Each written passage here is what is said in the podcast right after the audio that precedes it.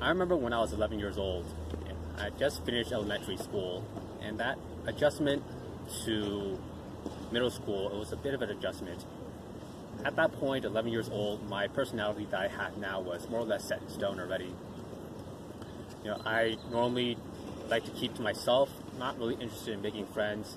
If I wanted to make a friend, I would have to actually put in a conscious effort to make a friend. Not something that comes naturally to me.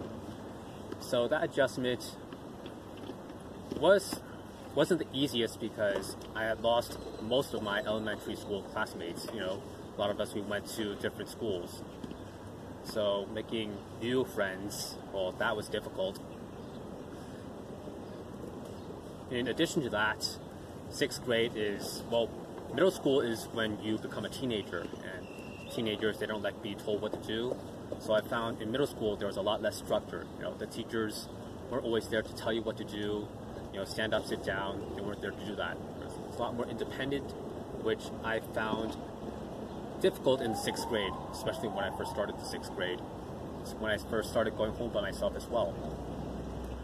So I remember around that time, when I was 11 years old, I was walking with my mom, and my mom stopped. She stooped over to pick up a $20 bill, which I completely missed. And I was really mad at myself for not seeing that $20 bill. So I swore to myself, next time a $20 bill comes around, I would see it and pick it up. So what I did in sixth grade was, before school in the morning and during lunch, I would wander around the schoolyard by myself. It was a very big schoolyard. I would be staring at my feet. You know, I was looking for that next $20 bill. And me being a fresh face, you know, the older kids, the 8th grade kids, it made me a target for being bullied. And I remember the 8th grade boys, they would surround me, and I wouldn't even see them coming. I would just be staring at my feet. They would surround me and try to intimidate me. And the 8th grade girls, they would ask me to go to prom as a joke. And my parents recognized this, my body language, as being a problem. You know, me just staring at my feet the entire time, all stooped over, made me a target. So my parents, especially my dad, forced me to take kung fu lessons, which I protested fiercely. I didn't want to. And eventually I struck a deal with my mom. I'll only do it for 2 months. And well, that 2 months turned to 7 years.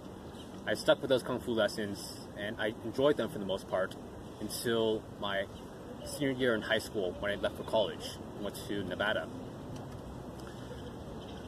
And even when college, I was still, whenever I visited my hometown, San Francisco, I would still take kung fu lessons during summer breaks, spring breaks, winter breaks.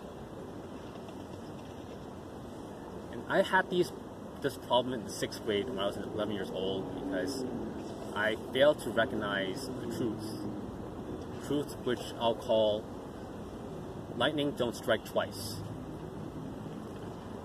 And what I mean by that, so me being a trained accountant, I'll dig back to my accounting roots and use the statistics I learned in college to explain this. So if you have a coin, you flip a coin, you have a 50% chance of landing heads or tails. Say you want to land heads, you have a 50% chance. The second time you try to land it, it's also 50%. Chance of you landing it twice, will be the 50% of the first time times the 50% of the second time, which will be, if you do the math, 25%. You know, 25%. That's with the 50% odds of success. If it was lower, say 5%. Well, 5% times 5% would be 2.5%. And the third time, if you want to land it the third time, lightning striking three times, well, 5%, 5%, 5% will be exponentially less. So that was the problem of, well, the problem I had when I was 11 years old. I failed to recognize that. The odds of something happening a second time, the exact same thing happening a second time, is exponentially less. Because the odds are quite lower, if you missed an opportunity the first time, why guard the same position? might wait for that same opportunity to happen again when the odds are slim to none. You know, in sixth grade, I stared at my feet in the schoolyard every morning and every lunch and during lunchtime, during the afternoon. I kept doing this. I never found that $20 bill. You know, I only found some coins. Funny thing is, fast forward 10 years, when I was 21 years old, I was with my mom in a Target, and we were going to the cashier to pay, and noticed that she was stupid enough to pick up a $100 bill, and I scolded her, like, be careful with your money, dropping that $100 bill. She didn't say anything. When we got home, she told me, I found that $100 bill. You know, 10 years later, same thing happens, except this time with a $100 bill. So I never found that $20 bill.